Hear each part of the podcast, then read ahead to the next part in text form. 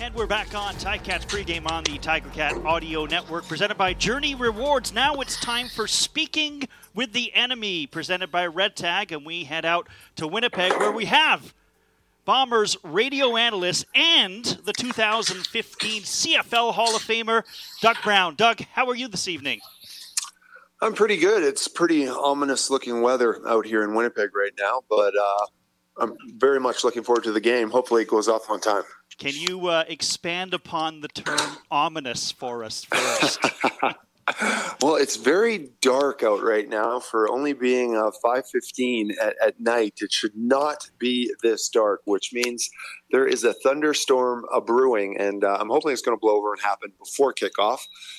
But unfortunately, in Winnipeg, we've done a number of broadcasts where it's really extended our time on air for hours upon hours as we wait for uh, a thunderstorm to go away.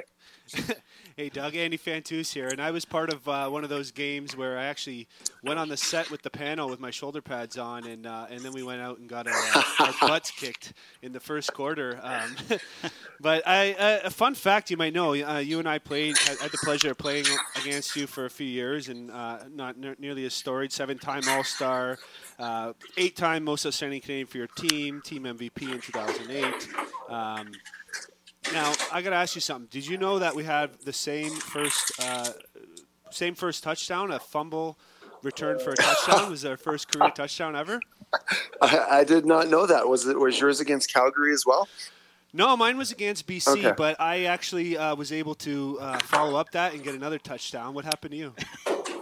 yeah, well, mine was my first game ever in the CFL. So was your, was it was it your debut as well? no, you got me there. You got me there. I got bored, and after I scored that touchdown, I was just like, yeah, I just want to play defense going forward. it was just, you know, I didn't like the the all the heroics and the theatrics, and you know, you guys get the end zone dances. It just wasn't for me. I didn't feel like it was right. I got you. I got you. Well, most outstanding Canadian in 2001, and. Uh, and it, tell us before we get to the game here. Tell us a little bit about yeah. your uh, when you were up for most outstanding defensive player in the league in, in 2008, and uh, what what happened there. Uh, most of that, you know, I remember uh, I was up for that award a couple times. I think one of them, though, uh, was that the one where I was going against Cameron Wake? Because yeah. if, if that is true, I remember sitting there going, I just want one vote that's all I wanted. I, you know, I was representing. I think I was representing the East. Yeah, and he was representing the West from the BC Lions. And I was just, you know, I was doing my best in my media interviews to try and really recruit a single vote because I just didn't want it to be a blowout unanimous vote that he was going to get it. You know, there was no, it was not a climactic moment whatsoever because it was very obvious to everyone uh, that, and I was just happy to be second. You know, I was just happy to be, you know, standing up there with Cameron. Yeah, well, you got you got that vote, and uh, and of course your your career speaks for itself. Uh, just a, a, legend up here, Hall of Famer, like Steve said. But uh, on to the game, I guess. As as a former outstanding D lineman, what what impresses you the most about the D line for the Bombers? They've been together for a couple years now. Uh, just tell us about what impresses you. Um, well, you know, I think it, it, it starts with uh, the, their concept or their approach. And the, the thing a lot of people don't realize is they actually dress eight defensive linemen every game. And, and that's, that's quite similar to what, what the NFL does in terms of their rotation. So, so often, you know, you know, when I played and a lot of teams still today in the CFL, uh, you maybe have five, maybe six defensive linemen that would, that would dress for a game. So a lot of times you would just play every single snap. And, uh, you know, they, they've really bought into a philosophy that, uh, even the best players, you know, if they're out there too long, if you're going against a long drive, you can really get compromised. So it's, uh, you know, it's a great rotation of eight players uh, that are all very capable, but the front liners and especially the defensive ends, the bookends there of, of Jackson Jeffcoat and uh, Willie Jefferson. Uh, funny side note, I actually played with Jackson Jeffcoat's father in Buffalo in 1997, but I don't want to I don't want to date myself or anything like that and say I'm old uh, quite directly. But um, those guys are spectacular. Uh, you know, they're they're very consistent. Uh, they're spectacularly athletic and uh, they're just explosive coming off the ball. And uh, they bring different skill sets to the game, but they pair up really, really well. So you get that kind of edge press, pressure, and you get a good push up the middle. It can be very disruptive. The uh, the Bombers are two and zero oh to start off the year, but they've kind of done it uh, backwards. Not too many teams win games, Doug, by scoring less than 20 points, and uh, Winnipeg has done it twice. Um, what has kind of outside of the defense? What other things have kind of characterized the Bombers' first two games so far? Well, I think it's uh, it's it's really an identity uh, search right now. Um, they're not the same football team, especially offensively, that they were last year. Right? They lost Kenny Lawler uh, for three hundred thousand dollars to the Elks. They lost Darvin Adams, and uh, they lost Andrew Harris. And this offense was predicated on the Andrew Harris touchdowns or, or touches of the football. Everything this offense did ran through Andrew Harris be it his uh, between the tackle runs, his, his runs he'd bounce outside, um, his checkdowns in the flat. He he needed, you know, we, we had a rule here or a statistic here that we saw. If he was getting between 15 and 20 touches a game, they were just going to win. And uh, he was able to pick up blitzes. Um, he was able to be an unbelievable decoy because everyone was so worried about him. He changed the defenses that were playing against him and then uh, also, you know, this is say nothing about his leadership capabilities. So I think, uh, you know, this offense is, has a bit of an identity crisis that they're going through right now because of the absence of those three players and largely Andrew Harris. So they're going to have to reinvent themselves, and it's uh, it's proven it's going to take a it's going to take a little while, but they have the the the good fortune to have benefited from having a, a defense that's playing at a pretty high level, even though they're allowing a lot of yards. Um, but you know, it's good to not be playing your best football and still be two and zero.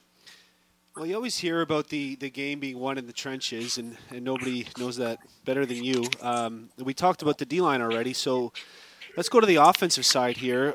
Uh, also, an offensive line that's arguably uh, the best in the league with guys who have been in not only in this league but in the same position, the continuity of the offensive line of the Winnipeg Blue Bombers, uh, including multiple Most Outstanding Lineman awards.